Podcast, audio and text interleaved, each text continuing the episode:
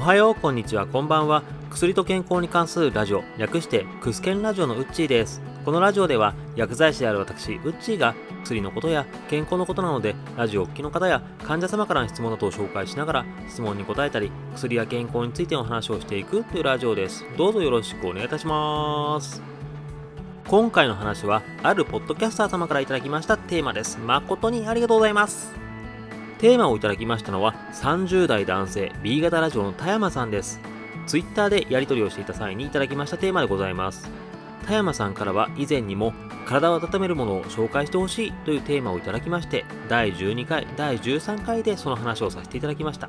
その際にもそして今回もテーマをいただきまして本当にありがとうございます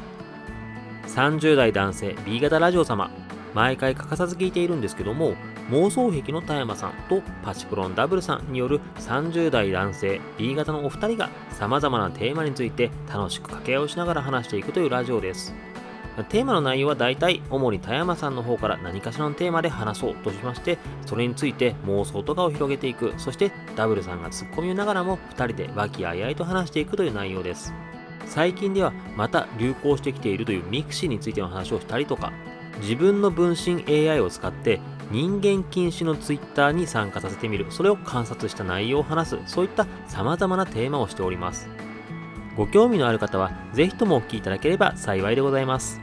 では早速今回のタイトルコールをさせていただきましてタイトルコールの元になったテーマの発表をさせていただきたいと思います。それでは今回のタイトルはこちら。副作用が主作用に逆転の発想で薬が生まれることもある。今回田山さんからいただきましたテーマは薬の開発秘話を聞いてみたいとのことでした。薬の開発秘話について話をしていくんですけども今回のこのテーマ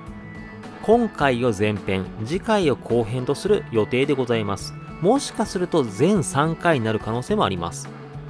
一応全2回で話す予定ですけどもあこのエピソードも話したいなとか思いついていけば全3回にしようかなと思っております。ただ2回に分けるにしろ3回に分けるにしろそれぞれ単独で聞いても分かるような内容にしていこうかなと思っております。なるべく続かないようにしようと思ってます。例えば今回の第1弾では副作用を利用して薬を作ったという話をメインに話をしていきます。で次回予定している第2弾では有名なお薬製品としてすごい流通しているお薬なんですけどもこれなんでそもそもこんな薬生まれたんだという薬の話をしようかと思っております。こういったように、これ第1弾、第2弾では別のお薬の話をしていきますよ。で第3弾がもしかするとボツかなと思ってるんですけども、話をしてみて、その話の方向性とかでいろいろ考えようかなと思ってるんですけども、薬にまつわる発想とか、天才、記載の話、そういったのできればなと思っております。ただ第3弾はコンプライアンス的にアウトになるかなというのもあるので、収録してみて今後の配信考えてみようかなと思っております。こういった形でそれぞれ違うエピソードの話をしていきます。それともう一点、今回なんですけども、薬の開発秘話について話をしている間、この全2回か全3回の間、本日のワンポイントは話さない予定でございます。開発秘話だけでも話が長くなりそうということもありますし、ワンポイントとちょっと合わないなという、健康というより薬の歴史とかになってくるので、ちょっと健康ともまた変わってくるかなということなので、ワンポイントはなしで話をする予定でございます。では早速今回の内容に入っていきます。田山さんからもメッセージいただきました。あるお薬の話をさせていただこうと思います。そのあるお薬というのはこれはもともとは狭心症という心臓の病気のための治療薬を研究している段階で生まれたそういった薬です。ちなみになりますが狭心症というのは狭い心、まあ、心臓ですね。心臓あたりの血管が狭くなる細くなってしまうという疾患でございます。血管が細くなってしまうことで酸素や栄養素をうまく運べなくなったりしますし他にも血管が狭くなることで余分なものが血管に溜まりやすくなります。血管に余分なものが溜まりやすくなる。このイメージとしましては血管を道路と考えていただければいいんですけども道路の中を栄養素など大事なものを運ぶそういったものもあれば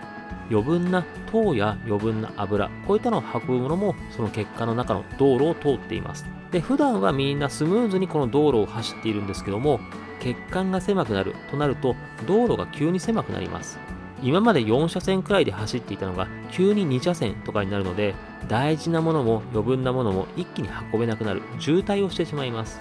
ただ体としてはとにかく大事なもの栄養素とか酸素を体中に運ばなければいけないとなりますのでそうなった時にはそういった大事なものを優先して通すんですけども余分なものとかそういったものを狭くなったところに捨ててしまえとなってしまいます。その捨てられたものが血管に蓄積していくと塊のようになったりして血管の流れをいずれは止めたりもしてしまいます。よく言う血栓の原因になったりします。そして心筋梗塞の原因にもなったりします。で血管が細くなってる病気なんだから血管を広げればいいんじゃないか？と思われませんか？という。で実はこの発想単純なように見えてとても大事な考えです。実際漫画とか医療ドラマでもよく出てくる心臓が苦しくなった時に使うニトロというお薬聞いたことがございませんか？という。このニトロまさにこの原理です。狭くなった血管を広げることで心臓発作とか狭心症の発作そういったものの対策をしてくれるというお薬です。なので狭心症対策として心臓付近の血管を広げるこれはもう一般的によくある研究です。で話を戻させていただきますと今回のテーマになるあるお薬もまさにこの研究をしておりました。心臓付近の血管を広げるという研究をしてたんですけども実はこの治験の効果がいまいちでした。なので狭心症としての開発を中止しようということになりました。ところがこの時の治験薬を返したがらないという人が続出しました。普通だったら効かないお薬なんていらないものなのになんで返さないんだということで研究者たちは調査をすることにしました。調査したうちにある副作用が見つかりました。その治験薬は副作用として心臓付近ではなく陰茎の血管を広げやすくするという副作用が発見されました。陰茎の血管これを拡張させることで陰茎の血の巡りを良くします。これによって陰茎が膨らみやすくなります。これ陰茎という言葉を使ってますけどもいわゆる勃起しやすくなります。そういわゆるバイアグラの元になりました。バイアグラは狭心症の薬の副作用から生まれたという薬です。ただ一般的に副作用というとえ副作用？じゃあ悪いものなの？とイメージする方が大変多いです。確かに副作用という言葉あまりいいイメージでは使われないです。例えば痛み止めを飲んだら胃が荒れやすくなりますよ。腎臓が悪くなりやすくなりますよ。こういったのは有名な副作用ですしやっぱり悪いイメージで使われます。ただ副作用の副というこの漢字。これ副産物の副と同じ意味です。メインではないよとか付随してるよという意味での副です。なのでこの副作用というのは別に悪い意味じゃなくても使われる言葉です。確かにバイアグラに関してはもともとは狭心症に対しての薬ということでメインの研究をしておりました。が勃起しやすくなるという副作用。でも勃起しにくい人にとってはこれ大事ですよね。主作用になりますよね。メインになりますよねという可能性が生まれます。そうやって本来は副作用だったはずの薬も他の人にとっては主作用になるということで新たな薬として生まれ変わったりします。で実際のところ製薬会社としてもその副作用を主作用にということでバイアグラ勃起しやすくなるという薬で大々的に宣伝をしていきました。ただ実はなんですけどこれ続きがありましてこのバイアグラ成分名でシルデナフィルというんですけどもバイアグラ発売後も研究は進んでおりまして現在レバチオという肺動脈性高血圧という病気に対して効果のある薬として今有名になっております。これは肺の動脈が硬くなってうまく広がらなくなったために起こる病気です。このうまく広がらなくなったところにこのシルデナフィルを使うと血管を広げるということで治療するという薬でしてそうやってまた新たな薬としても生まれ変わったりしております。ちなみにこのレバチオ、副作用の記載欄には頻度不明で持続勃起という記載があったりもします。やはりそこはシルデナフィルという薬の定めだったりもしております。狭心症での薬として開発していたものが様々な形に変わって研究者たちの努力によっていろいろと実を結んだりもしております。さて今話してきたのはバイアグラの話ですけどもこのバイアグラのように本来は副作用だったものが治療目的とは違う方にとって主作用になるという薬は結構あったりします他に有名なものとしてルミガンというお薬がありますこれまつげを伸ばしたいという方ではお使いになったことがあるかもしれないというお薬です。このルミガンというお薬はもともとは緑内障の方への目薬でした。で、実際に医療現場でも緑内障の方に大変使われている薬です。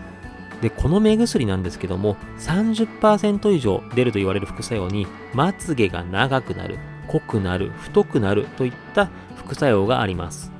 まつげへの異常、これを利用しまして、まつげを伸ばしたい方に使えばいいじゃないか、まつげ美容液としてルミガン使ったらいいじゃないかという風になって、ルミガンはまつげ美容液として今結構有名だったりします。ただルミガン30%の副作用という話しましたけども、普通に目薬として使って30%以上の副作用で出るということです。まつげ美容液として使う場合は、目薬として使うのではなく、そのルミガンを直接まつげ部分に塗るということです。これにより、より30%よりも高い確率でまつげを伸ばしやすくなると言われております。また、バイアグラやルミガンと厳密にはちょっと違うんですけども、プロペシアやザガーロというお薬、これらは AGA の治療では大変有名なお薬です。これらの薬はもともとは前立腺肥大という男性が年を重ねることで、あとは暴飲暴食、そういったことを理由にして前立腺が大きくなっていく、そして大きくなった前立腺が尿の通り道を圧迫する、そして尿の出が悪くなるという病気です。これに使われる薬としてもともとは発売されていたものです。ただ、このお薬が実際に副作用として多毛症、多くなる毛の症状という男性の毛が濃くなるよというそういう副作用があるので、これは毛が少ない方にとっては大変有効なんじゃないかということで、新たに開発をし直されました。商品名を変えて AGA 用の薬としてまた発売をされております。ただこれに関しては確かに副作用として多毛症というのが実際出てくるんですけども、もともと理論的にも前立腺肥大を抑えるときに男性ホルモンにも関与するよね。で、このメカニズム的に薄毛の方に使えるのではないかというのがもともと分かってたというところもありまして、厳密には副作用が出たから新たに開発しようというのとは厳密には違うんですけども、ただこれも副作用を利用して主作用に変えたという薬では先ほどのバイアグラやルミガンと同じようなことだったりします。このように薬というのは以前の薬のデータとかを元にして目的を変えて新たに世に出るということも結構多かったりします。ただこれ少し薬の開発秘話とはずれるんですけども中には薬は変わってない。でも時代が変化したことで評価が逆転した薬というのもあります。例えばメトホルミンという薬があります。この薬は血糖値が高い方用の薬なんですけども1961年に日本で発売されておりますが、メーカーさんによりますと、この薬、発売後40年くらいは全然売れなかった薬と言われております。理由としましては、もともと発売された時に、糖尿病の中でも、こういった糖尿病の方により効果がありますよと言われたのが、結構レアな方向けだったということや、この薬は血糖値を下げるというよりも上げないための薬です。血糖値が高い方に対して使うんだから下げた方がより効果的じゃないかという当時の意見が強かったということもありましてあまり見向きされなかったりしておりました。またこのお薬なんですけども飲みすぎると気持ち悪くなるとかお腹が張る下痢をするそういった副作用もありましてむしろ危険な薬と思われていたとのことです。でこういった理由もありまして糖尿病の薬の中では脇役も脇役という扱いを長年受け続けておりました。でメーカーとしてもただ少しでも売れるようにということで飲みすぎての副作用起きないようにするにはこういう飲み方がいいよとか発売してからも様々な使い方の研究を続けたりもしました。国内での発売から16年経ってメーカーからはメトホルミンという薬適正な使い方が変わりました。今までの半分くらいの量でも効果があることが分かりました。量を減らせるので副作用も出にくくなりますよ。いろいろな人に使いやすくなりますよ。レアな疾患だけじゃないですよ。もっと幅広く糖尿病の方に使えますといったことを宣伝もしました。ただ、やはり一番最初にイメージついたいまいちな薬とか使えない薬、危険な薬、そういったイメージを払拭することがなかなかできませんでした。さらに発売されてから16年も経ってる。もう十何年前の薬じゃん。古い薬よりも新しい薬の方が効果あるよね。といった考えも多々ありました。が、そのうちに時代の方が変わりました。血糖を下げようとする薬。よく言う体の中のインスリン、これを出させるという薬です。インスリンが血糖を下げるので、これを出させればいいじゃないか。そしたらより血糖は下がるじゃないか。これが考え方として主流でした。ただ、このインスリンを無理に出させようとすることで、膵臓に負担をかけてしまうとか、膵臓の状態をそれによって疲れさせて悪くしてしまうということが分かってきました。また、インスリンが出ることで太りやすくなるということも判明してきました。他にも血糖値を一気に下げすぎたりすると低血糖が起こってしまう。そうすると意識を失ってしまう。そういった怖さも浸透してきました。血糖を強く下げる薬のデメリットが知れ渡るようになりました。それまではとにかく薬で血糖を下げればいいという考え方から、やっぱり食事とか運動も大事だよ。薬に頼りすぎないで無理なく血糖値を下げていく。そういった治療が必要だよというふうに考えが変わってきました。そんな時、血糖を下げるよりも上げないようにするメトホルミンが再注目されるようになりました。そしてメトホルミンには発売後何十年も経ったということで様々なデータが集まっておりまして安全な使い方そういったのも確立されておりました。また気持ち悪くなりやすいこの副作用これすらも現在では重宝されております。気持ち悪くなるとかお腹が張るこういったことこれ食べ過ぎ抑えるのに非常にいいよねということで食事療法にとって大変有効な薬と言われるようになりました。また下痢をしやすいこの副作用も出過ぎるのは正直良くないんですけども、少し便通が良くなるということでは、便通が悪くなりやすい糖尿病の方にとっては重宝しやすいというふうにも考えが変わってきました。もちろん副作用は強く出ないようにということで調整はしなきゃいけないんですけども、こういった副作用すらも糖尿病治療にとっては大事だと言われるようになりました。こうしてメトホルミンは発売後40年以上経ってから評価が一気に逆転しました。今ではメトホルミン製剤は糖尿病治療において主力と言えるような状況になっております。で、今話したメトホルミン、確かに開発秘話としては少しずれた内容であります。が、今話したメトホルミンの特徴を参考に開発されたり研究されているという薬もあります。それは痩せる薬とかネットとかで検索するとすぐにヒットしてくる薬。リベルサスといった GLP-1 といった種類の薬です。こういった GLP-1 は太りにくくするという特徴的な効果ももちろんあるんですけども、お腹が張りやすい、ムカムカしやすいといった作用もあります。これによって食欲を抑えることで太りにくくするという目的もあります。これもある意味副作用をうまく使っているという薬も言えますし、メトホルミンのようにそういったお腹の張りとか糖尿病にいいんだという考えもにも後押しされて今大変注目を浴びているのが GLP-1 製剤でございます。ここらでまとめに入らせていただきますが、薬というのは副作用が他の効果に使えたりすることで別の薬として新たに生まれたりすることはよくあります。そしてパッと見では良くないような副作用、これも発想を変えることで説明の仕方を変えることで主作用にも負けないような薬の売りにするっていうこともできたりします。どんなものにも言えるかもしれませんが、副作用を発想を変えてみてみると意外な発見があるのかもしれません。今回はこんな感じです。今回は薬の開発費は第1弾として副作用が主作用に化けるということがある、そういった話をさせていただきました。次回では皆様も聞いたことがあるであろう市販薬についての話をさせていただければと思います。一応予定としては、せいろがんの話をしようかなと思っております。改めましてテーマをいただきました B 型ラジオの田山さん、本当にありがとうございました。ご希望に添えた話にできていたが不安であります。もしもっと違う話をしてほしかったなとかあれば、またメッセージいただければ幸いです。